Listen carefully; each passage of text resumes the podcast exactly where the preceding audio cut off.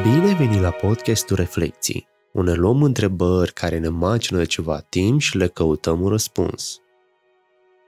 Sunt Andrei Solomon și în acest episod răspund la întrebarea Cum abordezi discuțiile dificile?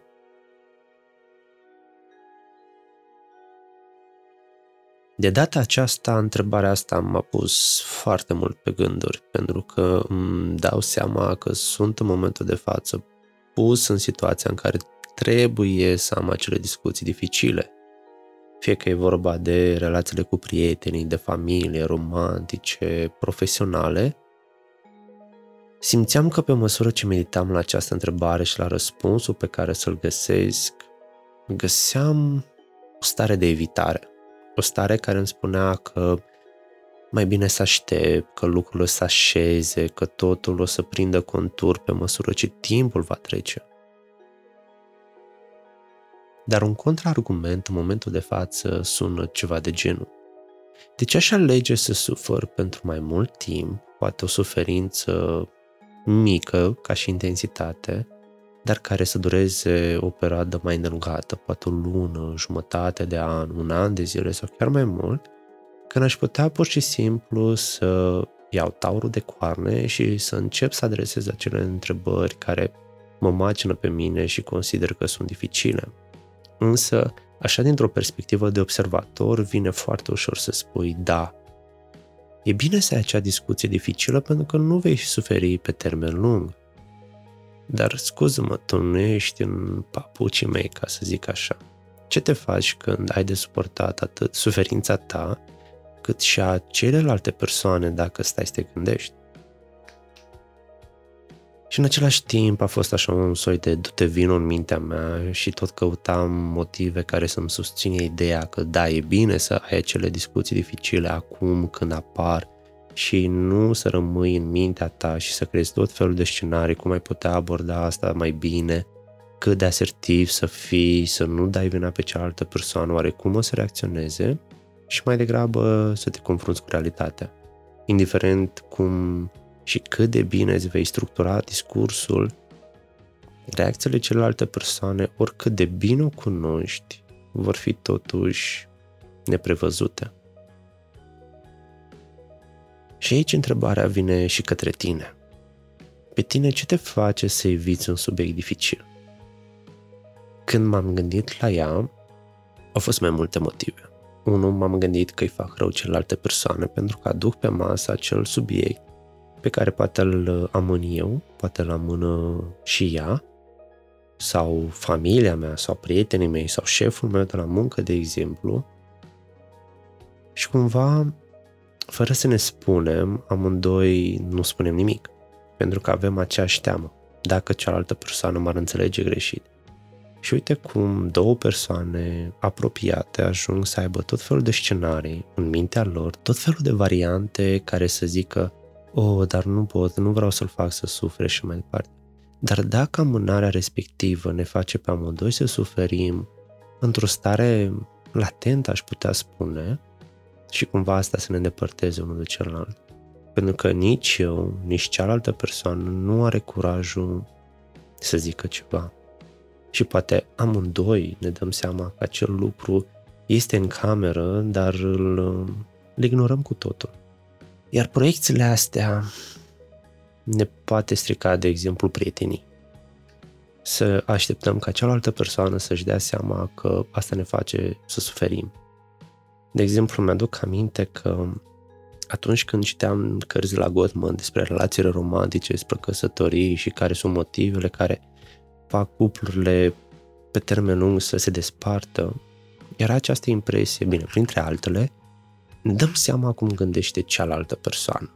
Sau ne așteptăm ca cealaltă persoană să știe ceea ce gândesc eu fără să spun cu cuvintele mele ceea ce gândesc sau ceea ce gândește. Și asta ne poate face să ne străinăm foarte mult. Și cumva, dintr-o privire, să-i transmit, uite, eu mă simt rău, rău, nu, nu intra în discuție cu mine pentru că nu sunt starea potrivită. Dar cum? chiar și după 10-15 ani, asta chiar nu e posibil. Adică, da, ok, poate știu că sunt glumele acelea în care psihologii sunt întrebați, ok, dar la ce mă gândesc? Scuză-mă, N-am de unde să știu. Nu știu cuplurile de atâta timp, de 20 de ani sunt împreună și nu știu la ce se gândește partenerul. Și din cauza aceasta, printre altele, apar conflicte. Pentru că ne așteptăm cumva să presupunem că cealaltă persoană știe deja despre cum ne simțim, fără să spunem asta. Și în același timp, avem așteptarea asta. Avem așteptarea de a ni se citi gândurile, de a fi cunoscuți.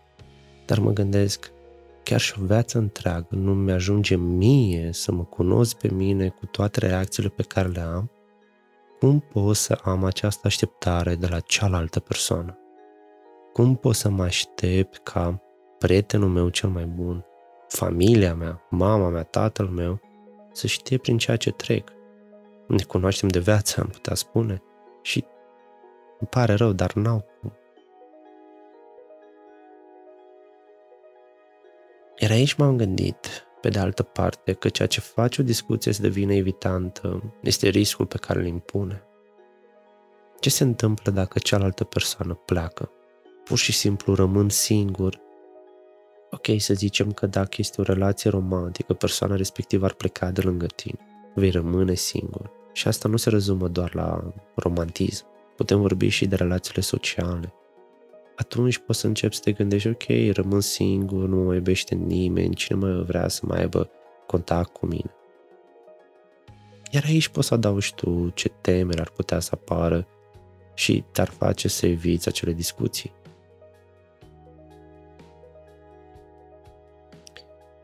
Dar din momentul în care simt că am nevoie să port această discuție, că ceva nu este în regulă, ceva îmi dă de gândit că am un motiv întemeiat. Desigur, nu o să caut un motiv de ceartă doar de dragul de a-l căuta. Cel puțin nu pe subiecte importante, ca să zic așa. La ce m-ar ajuta să amân? În afară de a reduce intensitatea emoțională, sincer, pe măsură ce mă gândeam, nu-mi dădeam seama ce ar putea fi altceva. Și dacă e vorba de intensitate emoțională, ce se întâmplă de fapt? Ce mi se pare că e atât de intens la starea pe care o am, ce emoții mi-ar putea provoca tot ceea ce se întâmplă cu mine, mai ales în mintea mea. Deci aici nu e vorba că deja am această discuție cu persoana în cauză, ci pur și simplu sunt scenarii din mintea mea și reacțiile pe care le am eu și tot vreau să amân. Chiar simt că emoțiile mă pot dovedi în sensul în care să fie atât de intense încât să-mi pierd control. Iar controlul nu mă refer neapărat la o agresivitate fizică, verbală, oricare. Ci pur și simplu să-mi pierd controlul, gen să simt că îmi pierd mințile, atât de departe aș putea ajunge. Să pur și simplu o stare care, de exemplu, poate o nervozitate, poate o tristețe, pentru că ceea ce discutăm ne face să ne simțim rău. Apoi m-am gândit ce aș putea face ca să recapăt acest control asupra emoțiilor mele pentru că asta mi s-a părut cel mai important subiect pentru mine. Poate pentru tine o să fie altceva mai important. Și dacă simți nevoia, scriem și hai să discutăm despre asta. Exercițiile la care m-am gândit că ar putea să-mi fie de folos este partea de expunere. Îmi pare rău, altă variantă nu am să zic. Expunerea este cea mai importantă în acest context, pentru că nu poți fugi la nesfârșit Bine, ai putea fugi, dar nu mai devine funcțional pentru tine. S-ar putea să nu te mai simți fericit de ceea ce ai, de viața pe care o ai, tocmai din același motiv. Fuga aceasta să nu fie productivă pentru tine. Și nu spun acum să faci o expunere imediată la intensitatea cea mai mare, ci mai degrabă să o faci gradual. Cel puțin așa am gândit-o mă gândeam că aș putea începe cu subiecte cu care mă simt un pic mai confortabil decât să vorbesc despre ceea ce mă doare, de exemplu. Ceva ce îmi vine greu să accept la mine și tocmai despre asta să vorbesc și cu cealaltă persoană, în funcție de caz. Apoi mă gândeam, pe măsură ce fac această expunere, după ce am făcut-o, să stau un pic cu mine și să mă gândesc la cum m-am simțit. Desigur, asta nu vreau să sune a invitație la ruminație. Nu vreau să găsești motive de ce am mers rău, ce am făcut rău, ce nu am făcut bine, ce, cu ce am greșit. ci mai degrabă să fie o descoperire a stărilor pe care le-am avut. Să caut cauza și să văd cum pot să le schimb pe viitor, ce le-a activat și cum aș putea să le corectez. Să văd care a fost gândul din spatele lor care m-a făcut să mă simt atât de vulnerabil față de cealaltă persoană și poate chiar față de mine. Și un motiv pe care l-am mai găsit aici, care ar putea determina sau influența modul în care te vei simți după fiecare expunere, e partea de oboseală. Ea o să îngreuneze foarte mult acest proces de învățare și de expunere. O să te simți epuizat, mai nepregătit pentru a face față la astfel de situații. Și pe bună dreptate. Cred că poți să-ți dai seama ce face diferența într-o zi în care te simți odihnit și una în care ești obosit. Poate ai avut și o noapte urâtă și parcă fiecare ajunge să te scoate din sărit. Pe când dacă ai fi liniștit, odihnit, pur și simplu zici, ok, dai pace, asta este, se mai întâmplă, nu e nicio problemă. Te poți redresa într-un mod funcțional.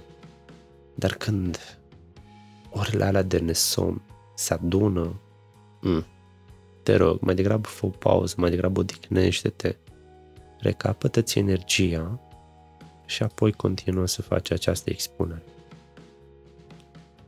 Și un alt exercițiu care îmi place foarte mult și mi se pare că este cel mai simplu și în același timp cel mai greu este partea de relaxare. Și poate simți că mă repet ca o moară stricată, dar îmi pare rău, e atât de eficient acest exercițiu încât nu pot să-l exclud de pe această listă de recomandări. Este foarte importantă relaxarea te ajută să gestionezi stările neplăcute, să-ți recalibrezi organismul ca să te ajute să fii mai centrat pe ceea ce simți atunci când abordezi situațiile. Este important să o faci zilnic. Să se obișnuiască mintea și corpul cu acest exercițiu ca să-ți fie mai simplu atunci când apare pericolul, desigur, cu ghilimele de rigoare. Și cu asta voi încheia acest episod. Ce simți că va fi o provocare pentru tine în viitorul apropiat atunci când vei simți nevoia să vorbești despre ceva dificil? Scrie-mi în comentarii sau pe pagina de Facebook și hai să discutăm despre asta. Și dacă ai nevoie de sugestii pe partea de relaxare, te invit să asculți playlistul din uh, Meditația de luni, în care adaug săptămânal scenarii noi de relaxare.